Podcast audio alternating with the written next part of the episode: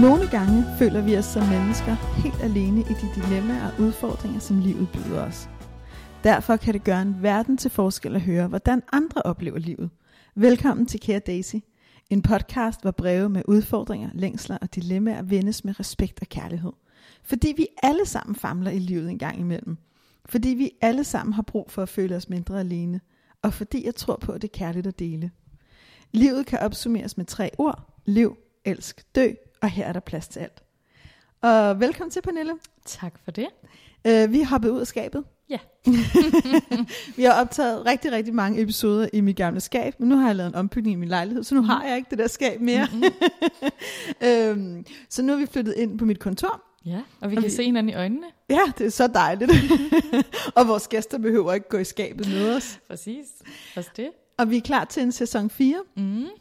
Og man kan sige, at vi lægger i virkeligheden ud med noget, som er lidt oppe i tiden, nemlig parforholdsudfordringer forårsaget af corona. ja. Eller er de egentlig forårsaget af corona? Meget kan vi give corona skylden for, men måske i virkeligheden ikke det. Når det er sagt, så starter det her brev med en kvinde, der skriver, fordi at hende og hendes kæreste begge er hjemsendt for job. Og det har sat gang i rigtig mange ting. Og noget af det, der har sat gang i hos dem, eller ligesom kernen i det, det er i virkeligheden en tvivl om deres forhold. Og lige om lidt, så vil Pernille læse brevet.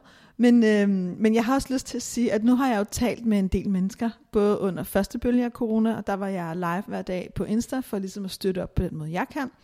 Og nu her, hvor vi så småt er i gang med anden bølge og hjemmesendelserne, ligesom stille og roligt kommer, så vil jeg sige, der er ret mange, der har oplevet faktisk, at det har udfordret hinanden. Mm. Og noget af det, jeg har tænkt omkring det, det er, i virkeligheden, så har corona, tror jeg, mindet mange af os om, at vi lever nogle meget strukturerede liv. Mm. Og vi lever nok også nogle liv, hvor vi meget tænker i de samme baner, fordi vi på en eller anden måde bliver ved med at gøre det samme. Mm-hmm. Så det med, at vi lige pludselig ikke har vores hverdag, som jo også holder os i nogle bestemte tankemønstre, i nogle bestemte følelser, i nogle bestemte begrænsninger, ja. har jo åbnet lidt Pandoras æske. Mm-hmm. Hvad nu hvis? ja. Hvad nu hvis vi havde mere tid sammen? Ja. Hvad nu hvis, at verden pludselig går at lave? Eller hvad nu hvis, at jeg ikke kan drukne mine følelser af, hvordan jeg egentlig har det med god kaffe latte og byture med veninderne? Mm hvad nu hvis, at tiden ikke var det centrale problem, men det vi har sammen. Mm. Så corona har jo åbnet i virkeligheden for en masse spørgsmål hos mm. rigtig mange mennesker. Så de spørgsmål, der er i det her brev, er kun et aspekt. Yes. Kan du genkende noget af det? Ja. Alt. Ja. ja. ja. Det tror jeg, vi alle sammen kan. Jeg har også haft mange tanker om, om livet i forbindelse med det her. Ja. Øhm, så lad os uh, læse brevet, og øh, lige en lille opfordring, hvis du har oplevet noget, og det behøver ikke at være i forbindelse med corona, men så, så skriv mm. altid. Gå ind på min hjemmeside, der er en formular, hvor du kan være helt anonym. Så skriv, fordi at jo flere, jo mere vi hører fra dig, jo bedre og mere relevante podcast kan vi lave. Ja, skriv. Og her kommer et brev. Kære Daisy, på grund af coronasituationen er mig og min kæreste begge hjemsendt for job. Denne situation har virkelig fået mig til at tænke over, at vores forhold har kørt på automatpilot længe, hvilket gør denne situation ekstra svær. Jeg er faktisk kommet så langt, at jeg overvejer at gå fra min kæreste, da vi er så forskellige og slet ikke kan få det til at fungere i den nye situation. Det skræmmer mig, da vi har været sammen i fem år. Måske du kan snakke om, hvilke overvejelser man skal gøre sig, før man beslutter sig for, om man skal blive eller om man skal gå fra kæresten. Jeg vil ikke udstille min kæreste, så jeg føler ikke, at jeg kan snakke med familie og venner om det. Men er i syv sind, da der selvfølgelig også er gode ting i forholdet, men de sure ting er bare begyndt at fylde mere og mere, desværre. Hvilket overvejelser skal jeg gøre mig for at bestemme mig? Jeg håber, du kan hjælpe. Med venlig hilsen, den fortvivlede. Ja. Yeah. Yeah. Åh, oh. oh, den der fortvivlelse, ikke? Har du nogensinde oplevet sådan en fortvivlelse i et par forhold? det er et retorisk spørgsmål. Det har jeg. Det har jeg. Jeg tror, øh, alle, alle i parforhold har oplevet at være fortvivlet på et eller andet tidspunkt. Mm. Ja. Jeg har lyst til at dele en gang, hvor du var det. En gang, hvor jeg var det. Hmm. Jamen altså nu vil jeg sige, irriterende nok, så havde jeg faktisk en, en øh, virkelig hyggelig corona øh, hjemsendelse med min kæreste. så det var rigtig dejligt. Øh, men jeg har, da, jeg har da rejst rundt en måned i øh, Colombia med min ekskæreste, øh, hvor vi var ved at gå fra hinanden. Øh, og samtidig øh, var helt vildt langt væk fra alle, vi kendte. Og øh, ikke kunne snakke sammen, og øh, var, var doomed til at være sammen i en måned.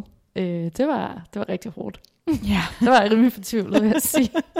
det kan jeg godt forstå. Ja. Ja, og så var jeg nødt til at sige, det kan jeg godt huske. Det kan jeg jo ikke, for jeg var der Ja. ikke, men, øh, men, men jeg, jeg, jeg, jeg kan huske hele den periode. Øhm, Ja. ja. Og en helt anden ting er jo også, at øh, Pernille er i gang med en bog, som jeg glæder mig meget til, vi kan dele med jer, fordi der er meget at fortælle. ja. Men, men, jeg, men, jeg, men da jeg sad og læste det her brev, her i morges, tit, inden vi laver det her podcast, så står jeg tidligt om morgenen, det gør jeg tit, og så drikker jeg morgenkaffe, og så har jeg sådan noget ro, inden familien vågner, og dagen går i gang, hvor jeg sidder og tænker. Og jeg blev også lidt ramt af, af det her brev, altså fordi ligesom dig, Pernille, har jeg også prøvet at være, at være fortvivlet øh, i mit liv generelt, og også i mit parforhold, og have den der følelse af, kan vi overhovedet nå hinanden, og er jeg overhovedet det rigtige sted? Og det kan, Mm. den der fortvivlelse, har jeg nogle gange i mit eget liv tænkt på, det er ligesom om, at der bliver plantet et frø. Og det frø begynder så at vokse. Og jo mere det vokser, jo mere fylder det. Mm. Jo mere ild tager det, jo mere lys tager det. Mm. Og det er sindssygt svært at få det til at stoppe. Mm.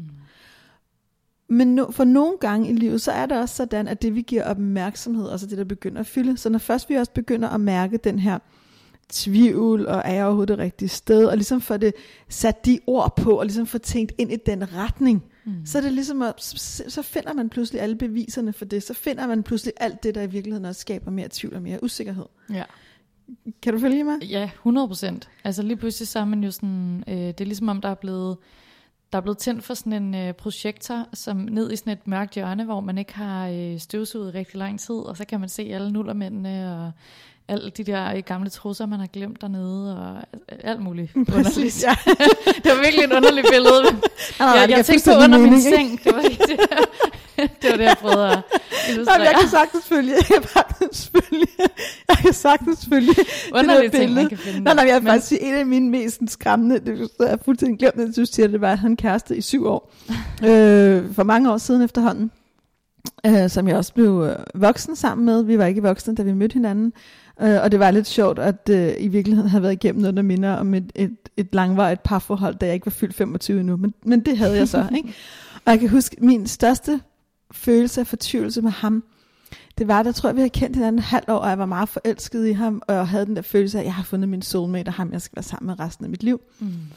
Og så en af de sidste gange, jeg sov hjemme hos ham, for han var, han var faktisk lige flyttet ind hos mig, og det var ligesom også blevet officielt, så kan jeg faktisk huske, at jeg fandt en anden kvindes BH under hans seng. Oh shit. Altså, ikke? Ja, Og, okay. og jeg kan huske det lige så tydeligt, Au, au, at, au. at, øh, at vi havde sovet sammen, og vi havde haft morgensex, og han var gået på toilettet, og så lå jeg der i hans seng, og så lå jeg og læste, og så faldt jeg sådan lidt i søvn, så bogen faldt ligesom ned. Altså den der helt sådan Mhm. klassiske stunt, ikke? Mm. Og så rækker jeg ligesom ned for at få fat i den her bog. Og, og, og i det, jeg ligesom gør det, så får jeg ligesom, jeg ved ikke, altså taget hånden ind under sengen, og så mærker jeg noget, der minder ligesom om, om en blonde. Og så er det ligesom om, at min hånd ligesom bare øh, undrer sig, så jeg trækker mm. ud og sidder med den der BH. Og jeg kan huske, at han kommer ind fra badeværelset, og jeg sidder der på sengen med den der BH, der ikke er min, og sådan lidt, hvad er det? Og han er sådan helt, øh, det er en BH. Jamen, det er jo ikke min. Nej. Og han så helt forkert ud. Og så tog han ned af hånden på mig, og så løb han ned i køkkenet og smed den ned i skraldespanden og kom tilbage. Og jeg var sådan lidt, er der noget her, vi skal tale om? Og havde Ja. alle mulige sådan tanker om, Ja. har du været mig utro, eller hvad er det? Og det var faktisk Ja. noget, der hjemsøgte os i sindssygt lang tid. ja, det kan jeg da godt forstå. Altså det blev sådan en hel episode, Ja, ja. som åbnede en masse øh, tvivl og fortvivlelse. Og han sagde, og sagde mange gange i de følgende år, at det var hans ekskærestes. At, at han simpelthen aldrig havde haft, ja åbenbart ryddet op, sin gjort rent under sin seng, hvilket på nogen måde vil jeg sige, der var andre beviser for, at det var ikke var noget, han gjorde så tit. Ikke? men, men, men at det var, at det var, at det var et eller andet, der var i hvert fald, om det var, om det var hendes, og om den havde ligget der, så må den jo have ligget der i hvert fald over et halvt år, eller hvad det var, mm. så var der i hvert fald et eller andet der, der var noget smerte på. Ja. Altså der var, og der var et eller andet for ham, Mm. der var svært ved at tale om det, fordi jeg var aldrig nogensinde glemt det der udtryk, han havde, da han ligesom tog Ej. den ud af hånden og smed den væk. Nej. Som var sådan for mig meget tydeligt, der er et eller andet i den her BH, der, Ja. der ikke er godt. Ikke? Ja. Og der er jo mange ting i, hvem gør er det så, situationens pinlighed. Ja. Men det blev den der ting imellem os, som i virkeligheden var en samtale, vi aldrig kunne få taget på en god måde. Mm. Fordi der på en eller anden måde var der for mange følelser, der skete i det øjeblik. Mm. Han følte sig afsløret i et eller andet, han ikke kunne få forklaret. Ja. Jeg følte mig dybt svigtet over noget, jeg ikke helt kunne forstå. Mm.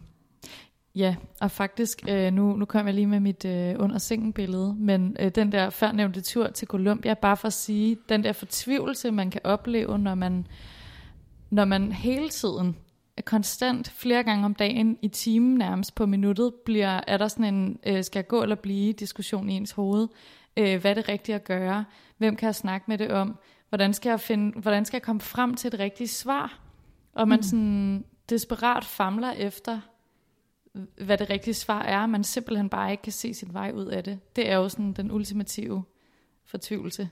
Fuldstændigt.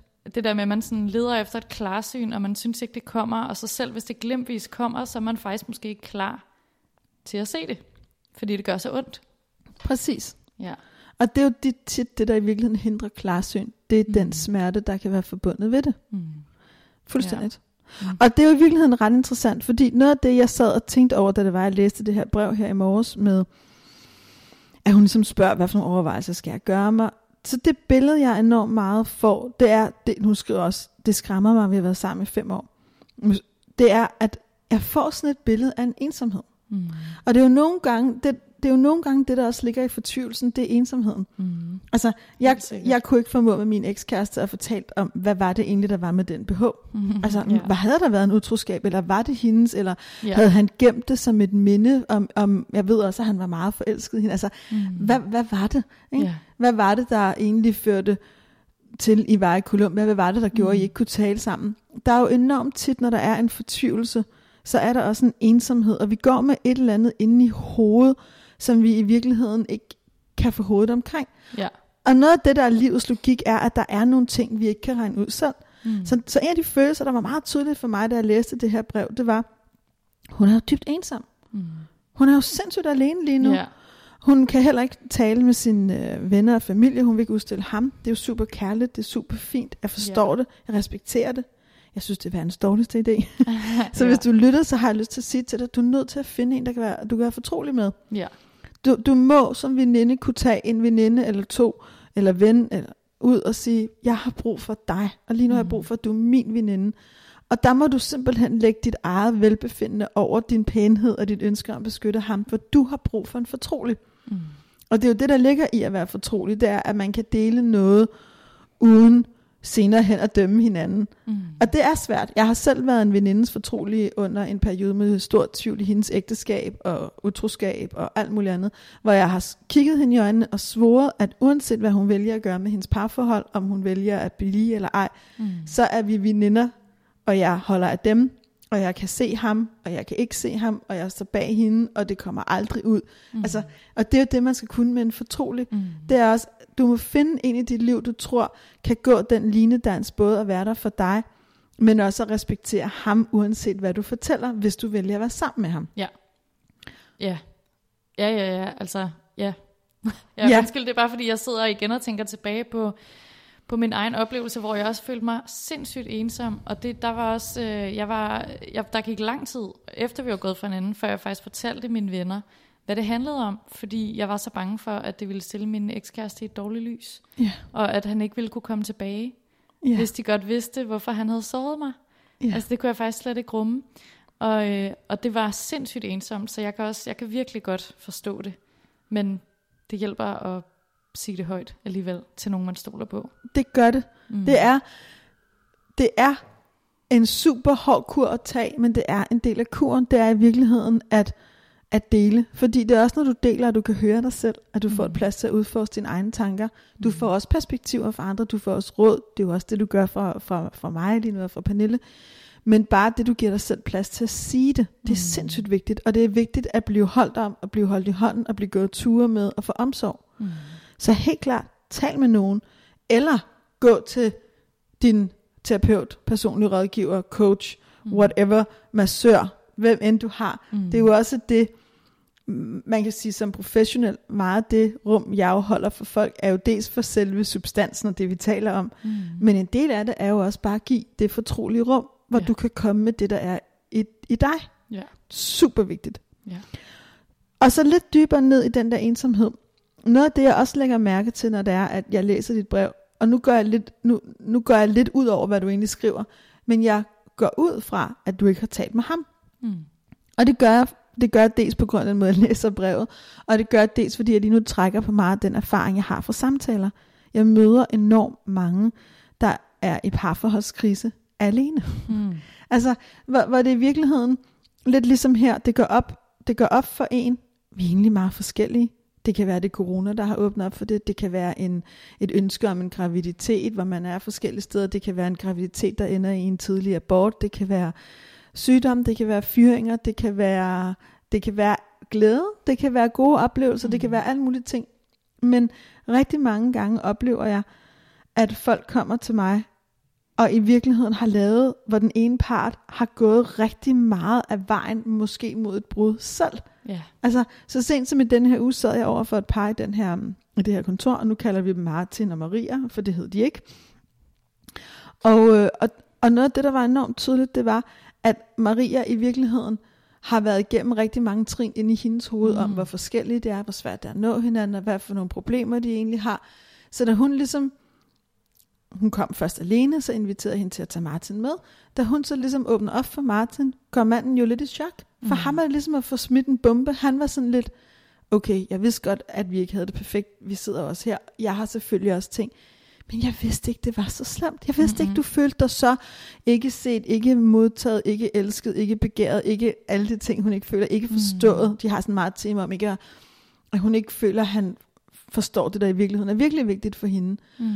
Og så går han jo lidt i det, jeg nogle gange kalder bombechok. Han går i forsvar, og han bliver ked af det, og han bliver vred, og han bliver alle mulige ting. Og der føler hun sig igen ikke mødt. Men mm-hmm. hvor jeg også prøver i den situation at åbne et perspektiv, der hedder, nej, fordi du har bearbejdet nogle af de store følelser, så du kan tale mm. om dem og trække vejret i dem og lytte. Han er gået i chok. Han har lige fået det at vide. Han har lige opdaget. Yeah. Okay, jeg troede, at det handlede om at få fem råd til et bedre sexliv, eller blive lidt bedre Ja. til at kommunikere, og du, bare, og du er på vej til at pakke dine tasker og gå frem og til, flytte til en anden del af verden. Altså, Ja. så, så det jeg vil sige med det, det er, hvis du, dig, kære fortvivlede, ikke har talt med din kæreste, mm. eller hvis du oplever noget tilsvarende, og ikke har talt med din kæreste, så vil jeg virkelig invitere dig til at åbne op. Mm. Invitere ham eller hende ind i dine tanker, mm. ind i dine følelser. Og ja, det er hårdt, og det er svært, mm. og det gør ondt, og der er aldrig det rigtige tidspunkt, og du må ikke vente til anden bølge er overstået, eller der er efterårsferie, eller børnene ikke har nogen udfordringer i skolen, eller økonomien er helt på plads. Der er aldrig det rigtige tidspunkt til at sige noget, der sårer et andet menneske. Mm. Mm-mm. Men præcis. det betyder ikke, at du ikke skal få det sagt. Mm. Det betyder ikke, at du ikke skal åbne munden og sige, Mm. hør her, jeg er i tvivl om os. Ja. Jeg har oplevet alle de her ting, og jeg ved ikke, hvad jeg skal gøre, mm. fordi den vigtigste samarbejdspartner, den vigtigste menneske måske i det her, er faktisk din kæreste. Ja. Fuldstændig enig. Og jeg vil sige, jeg har selv kun været på den anden side, hvor man øh, faktisk, altså, med godt at man havde nogle fornemmelser, men man, man var i hvert fald lidt klar over, at tingene var så grælde, som de så var. Og jeg tror, mange gør det for at beskytte sig selv. Det der med, at fordi det er så skidesvært at sige, men hvis man, hvis man vil prøve at komme ud af noget med respekt, eller prøve at komme videre fra noget med respekt, eller blive noget med respekt, så tror jeg også, det er virkelig vigtigt, at man øver sig i at sige det, der bare gør sindssygt ondt. Altså, det, ellers så er der, ja, Det er noget af det vigtigste Ja. overhovedet, fordi det er en del af intimiteten, ja. og det er en del af kontakten. Og, de, og man giver også sin, sin, sin partner en mulighed for at agere på det. Det er jo meget svært for ham at vide, om han kunne ændre noget, hvis ikke han aner, hvad, at, at der er et eller andet helt galt. Præcis. Ja. Og det var det, jeg tænkte på med det der frø. Der Ja. bliver sået et eller andet frø. Det vokser. Og det vokser til afstand. Så jo Mm. mere den ene i virkeligheden føler, at der er et eller andet her, der ikke fungerer. Jeg synes, vi er forskellige. Hvorfor sidder du der og gør det her? Eller hvorfor bruger du ikke tiden under corona til at drikke te med mig, eller spørge, hvordan jeg har det? Eller hvorfor tager du mig aldrig i hånden og inviterer mig til at have eftermiddagssex, når vi egentlig havde muligheden? Eller Mm. hvorfor, whatever. Mm. Hvis ikke at du sætter nogen, åbner det rum som et nysgerrigt spørgsmål til Mm. den anden, så Mm. vokser din tvivl og din ensomhed. Mm. Den vokser, den vokser, den vokser, og i din tavshed vander du også fortvivlelsen og ensomheden. Mm. Indtil den er så stor, at du i virkeligheden selv sidder og tænker, Skal jeg, skal jeg gå, skal jeg blive, og hvad skal der til, før jeg bestemmer mig? Ja. Så det vigtigste råd, jeg i virkeligheden kan give dig, det vigtigste perspektiv, det er, invitere ham ind i dine tanker og følelser. Mm. Og vid, at uanset hvor svært det er, uanset hvor svært den samtale er, så det er der, der er intimitet. Så det er der, der er nærvær. Mm. Og, og, og hvis du vidste, hvor mange gange jeg har siddet med et par, nu snakker jeg om her om, om, om hvad hedder Martin og Maria, noget af det, der også er rørende, det er, hvis de nu minder om andre par, der har været i tilsvarende situationer, når de så kommer tilbage, så er det med en anden følelse af nærvær. Ja. Nu skal de lige hjem og trække vejret, der skal grædes nogle tårer, og jeg tror heller ikke, de har de nemmeste dage, så kommer de tilbage her om nogle dage.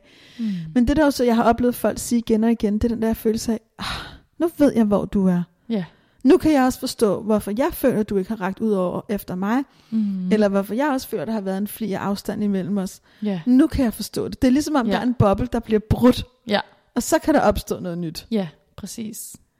Det er lidt ligesom i den der sang med Leonard Cohen, There's a crack in everything, that's where the light gets in. Nå. Anthem. Som en af mine absolute yndlingssange, ja. netop fordi den fortæller om det her, at du skal åbne op. Ja. Så i stedet for at tænke, hvad skal der til, for at jeg kan bestemme mig? Hvilke overvejelser skal jeg gøre mig? Så vil jeg sige, ikke flere overvejelser. Du skal lade den her fli blive større, og du skal Mm. lade den her sprække imellem jer blive synlig imellem jer begge to, og så skal du åbne op. Ja. Og det er også det, det betyder at vælge kærligheden. Ikke? Mm. Nu har jeg jo mange gange skrevet, at vi vælger kærligheden, og på Insta hashtagger jeg i et væk, vi vælger kærligheden. Det, og det er en meget stærk kernevædi for mig. Det er i virkeligheden Mm. det der med at turde vælge kærligheden. At vælge kærligheden er også at vælge kærlighedens smerte og sorg og usikkerhed og sårbarheder og det, der gør ondt. Og vælge at dele den, Mm. fordi det er kærligt. Ja. Fordi det er der, vi viser hele os og har mulighed for at blive set og møde en anden på nogle andre præmisser. Ja. Og det er jo i virkeligheden det, eller ikke i virkeligheden det, men det er i hvert fald en af de ting, jeg synes, corona har handlet meget om. Det er faktisk at møde hinanden på andre præmisser. Mm. Og udforske de præmisser. Mm. Så måske er det vigtigste, der kan ske for jer lige nu, det er at bruge den her coronasituation til at sige, nu skal vi bruge noget tid på at fortælle om de her ting. Vi skal Ja. gå nogle ture, vi skal græde nogle tårer, vi skal finde ud af, hvor vi er. Ja. Og du skal finde ud af, hvem jeg er, for der er en masse, jeg ikke har fortalt dig. Mm. Så har jeg også lyst til, fordi du nu spørger, hvilke overvejelser skal jeg gøre, så har jeg med alt det, jeg har sagt, også lyst til at give dig sådan et par helt konkrete råd, ikke? fordi jeg også gerne vil give dig det, du egentlig, du egentlig spørger om. så hvis vi ligesom skal tage sådan nogle, nogle lidt korte, så har jeg forberedt fem spørgsmål, du kan stille dig selv, hvis du overvejer at gå for dit parforhold. Mm. Øh, og det første spørgsmål der er, hvorfor er jeg egentlig sammen med dig? Mm. Og det spørgsmål, det, det, det inviterer i virkeligheden, jeg kan godt lide, når jeg, når jeg arbejder med folk, at også tage det lidt tilbage i fortiden. Hvorfor valgte du din kæreste første gang? Altså, den gang du mødtes med din kæreste første gang, hvad var det så, der gjorde, du blev forelsket i det her menneske? Mm.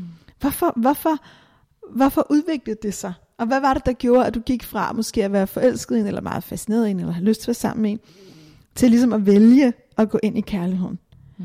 Og når det er, du ligesom på den måde spørger dig selv, hvorfor jeg er sammen med dig, så sker der det, at du kommer i tanke om nogle gode ting. Du kommer i tanke om nogle kvaliteter ved din kæreste, du holder af, nogle styrker, vedkommende har. Og måske kommer du også mere i kontakt med, hvad der giver mening i jeres forhold. Mm. Og det er sindssygt vigtigt for mig, at du ikke holder det her spørgsmål for stramt. Altså det er ikke sådan, hvorfor er jeg sammen med dig? Og så skal du vide, det er jeg, fordi at Martin han er ding dong dang. Jeg vil i virkeligheden gerne have, at du sådan, sådan tænker, okay, måske er der ikke et gyldent svar, men holder det her spørgsmål sådan lidt udforskende. Prøv en gang mm. at tænke, nu planter du et andet frø, du begynder at give vand, for at se om noget andet kan vokse op. Hvorfor er jeg egentlig sammen med dig? Hvad er det egentlig, der engang gjorde, jeg valgte dig, og hvad lægger jeg mærke til lige nu? Ja. Det vil jeg klart invitere til. Det næste, jeg vil invitere dig til, det er at spørge dig selv, hvor kommer min tvivl fra? Fordi vi lever i en tid, hvor vi har mere frihed end nogensinde før. Frihed er fantastisk. Frihed er en af de vigtigste ting. Det er noget det, jeg selv synes er vigtigst at kæmpe for. Men med frihed, der kommer også tvivl og ambivalens. Mm. Fordi hvis jeg er fri til at vælge, hvilken kæreste jeg vil have, og det er du, Mm. og hvis jeg er fri til at, at udøve ret meget indflydelse over mit liv, og det er vi heldigvis her i Danmark, Mm. så har vi også lige pludselig skyggerne, som er, hvad vil jeg så med det? Og Ja. er det, jeg vælger, det rigtige? Og hvem kan fortælle mig, om det er rigtigt? Og oh, kan jeg stole på mig selv? Ikke? Mm. Så tvivl og ambivalens er ligesom frihedens følgesvende. Og derfor synes jeg, at du skal invitere din tvivl ind. Stil din tvivl åbne spørgsmål. Som for eksempel, hvad er det egentlig, der gør, at jeg bliver i tvivl? Hvad vil du markere tvivl? Hvad kan jeg lære af dig? Prøv en gang at gå i dialog med din tvivl, frem for at tænke på den som en dårlig ting. Og når du ligesom går i den her dialog og spørger, kære tvivl, hvor kommer du egentlig fra? Hvad vil du egentlig fortælle mig? Så prøv en gang at blive meget skarp på svarene. Er der et eller andet konkret, der skaber din tvivl? Prøv en gang at blive ultra klar over nogle konkrete ting, der skaber din tvivl. For Mm. eksempel, jamen din måde at være far på over for vores børn gør mig i tvivl. Eller at du altid arbejder meget, og du ikke prioriterer mig, gør mig i tvivl, for det får mig til at føle mig uelsket. Eller vores sexliv føles som en spændetrøje. Jeg Mm. føler ikke, at du nogensinde udforsker noget, og det får mig til at føle mig ikke begæret. Mm. Prøv en gang at blive så klar over de ting, fordi derfra kan du så også i virkeligheden åbne for nogle andre samtaler imellem jer. Mm. Næste spørgsmål, jeg synes, du skal udforske, det er i virkeligheden, det er lidt i tråd med det første. Hvad elsker du ved din kæreste? Og her der vil jeg gerne have, at du ligesom tager nogle post-its nærmest, eller et stykke papir og skriver tre til fem konkrete egenskaber ned, som du synes karakteriserer din, din kæreste, og som du virkelig værdsætter ved dem. Mm. Og prøv en gang at gøre det meget bevidst. Og prøv en gang også at tænke, okay, så hvis noget af det, jeg værdsætter ved min kæreste, er, at han er et godt menneske, eller han er humoristisk, eller han er, han, han er ordentlig, eller whatever. Hvad, hvad, kunne, hvad kunne det give mig, hvis jeg i virkeligheden også gav mere plads til det? Mm. Altså, i virkeligheden skal vi jo i et parforhold også prøve en gang at gøre tingene på en måde, så den anden i virkeligheden kan fremstå fra sin gode side. Ja. Altså, du ved, det er lidt det der med, at så hvis jeg sidder i det her lockdown, og du i virkeligheden synes, altså, noget af det, jeg for eksempel ikke, jeg vil ikke sige, ikke elsker ved min kæreste, men noget af det, der nogle gange irriterer mig ved min øh, kære kæreste, det er, at han kan være sindssygt fraværende. Altså, Mm. for ingen var, kan, ingen var, kan nærvær virkelig være noget, han kobler ind eller ud af, ikke? Mm. ja. Og nogle gange kobler han også meget ud. Altså selv på en måde, hvor nogle af mine gode veninder, der kommer, har nogle gange siger til mig, du er simpelthen nødt til at oversætte ham for mig, fordi jeg forstår simpelthen ikke, er han lidt sur, ikke? ja. Nej, han er koblet ud. Ikke? Ja. Altså, Han var et andet sted. han var et andet sted, ikke? Ja. Øh, og, og, og det deler jeg for at sige, jamen jeg er så blevet bevidst om, at noget af det, jeg elsker ved min kæreste, det er faktisk, at han er et sindssygt kærligt og delende og interesseret menneske, men jeg skal spille ham ind i det. Forstår du, hvad jeg mener? Mhm. Mm. Han er det ikke nødvendigvis. Han spørger ikke bare mine veninder, hvordan de har det, eller sætter mm. sig Mhm. ned og snakker, eller og det gør han heller ikke med mig. Men han er rigtig god til, hvis han får invitationen. Ja. Prøv at høre her. Nu kom en veninde. Mm. Jeg vil rigtig gerne være sammen med dig også. Det var rigtig fedt, hvis du gider at snakke med os. Ja. Så jeg skænker et glas rødvin. Der er også et til dig. Det var rigtig fedt, hvis du satte dig ned og drak det. Så vil han Ja. gerne. Kan du følge mig? Ja, ja, jeg kender det. Men jeg er Ja. nødt til nogle gange ligesom at være meget tydelig med, hvad det egentlig er, jeg ønsker, og gøre Mm. noget for, at det er en god situation for ham. Ingvar er for eksempel skide god med lidt indie-musik. Jeg forstår ikke, hvorfor han hører dem. Det gør han. lidt indie-musik på højtaler og et glas rødvin. Ikke? Altså, Mm. så, så, så, så, så, han så i sit sker der ligesom noget. Så er han i sit S. Ikke? Ja.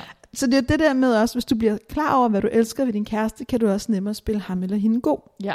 Sæt scenen. Præcis. Mm. For også at få noget af det, du savner. Mm. Næste spørgsmål. Mm-hmm. Det er i virkeligheden meget enkelt.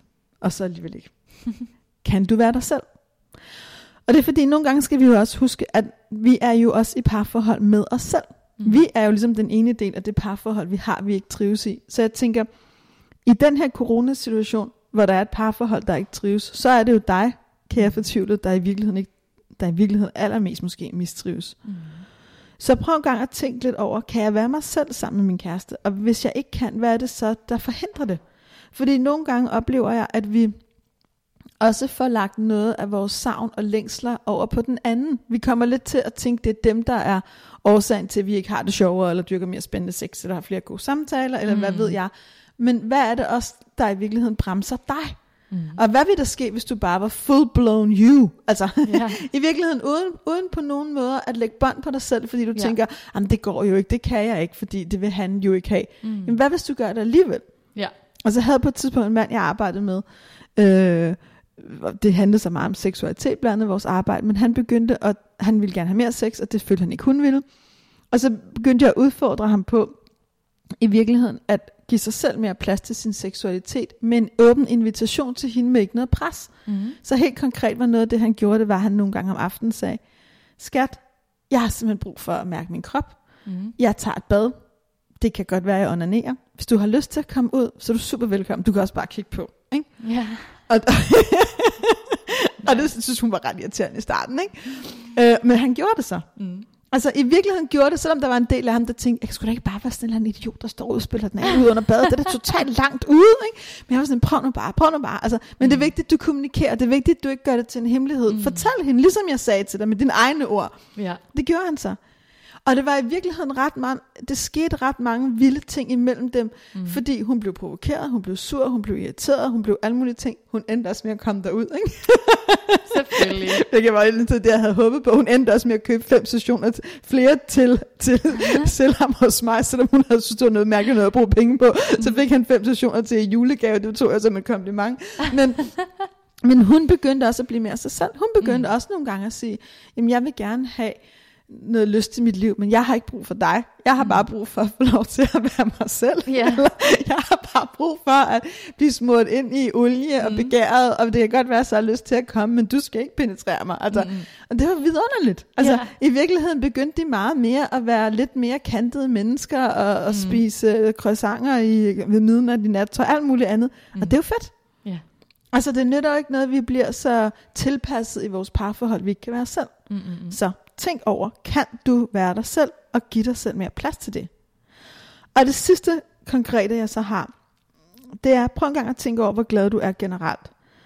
Og så kan du ligesom, fordi jeg er jo også coach, så kan du sætte et tal på fra 1 til 10, hvor glad er du, er du i, i dit parforhold nu. Når jeg læser det her brev, så tænker jeg, at det er måske en 2-3'er. Så lad os sige, det var det. Ja. Så vil jeg spørge opfølgende, hvor lang tid har du haft det tal? Er det kort Mhm. tid, eller er det lang tid? Mm. Og som jeg læser det her brev, der er det i lang tid. Men jeg er også lidt i tvivl faktisk. Ja. Ikke? Og nogle gange sker der også det, at folk tror, at det er lang tid. Og så siger jeg nogle gange til dem, "Men kan du huske, hvornår det begyndte? Ja. Når de så tænker tilbage, at det var efter min kusines bryllup, eller det var den der sommer, hvor Ja. vi var i Berlin. Jamen, hvornår var det? Jamen, det var sidste år. Jamen, så er det måske ikke så lang tid. Mm. Fordi ja. nogle gange snyder vores hukommelse os. Ja. Så det er faktisk en rigtig god idé at tjekke ind med dig selv. Er det her egentlig lang tid? Ja. Eller ej? Fordi nogle gange, når det er kort tid, så er der også nogle omstændigheder, vi ikke har tænkt på. Mm. Der er også nogle af de mennesker, jeg har mødt under corona, der bare trives super dårligt i det her lockdown og i de her nye tider. Ja. Og det går også ud over deres parforhold. Selvfølgelig. Men det er ikke parforhold, der er galt. Det er Mm. verden, der er galt. Det er Ja. verden, der skal komme hjem til sig selv. Ikke? Ja. Nogle gange er der en omstændighed, der er, en, der, der er noget gået galt, vi aldrig fik talt ud. Mm.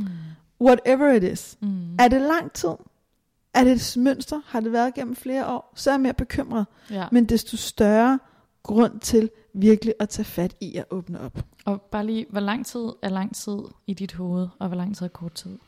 Det kommer jo lidt an på, hvad det, hvad det er for dig. Men jeg vil sige, lang tid det er over et år. Ja. Under et år er jo trods alt kort tid. Jeg ved Ja. godt, det er lang tid at føle det, Ja. men, men det vil jeg mere tænke som kort tid. ja, det er en del af livets ups and downs. Det er en del af livets Ja. ups and downs. Ikke? Mm. Øhm, Fedt. ja, jeg tror egentlig, det var det, jeg havde på hjertet. Ja.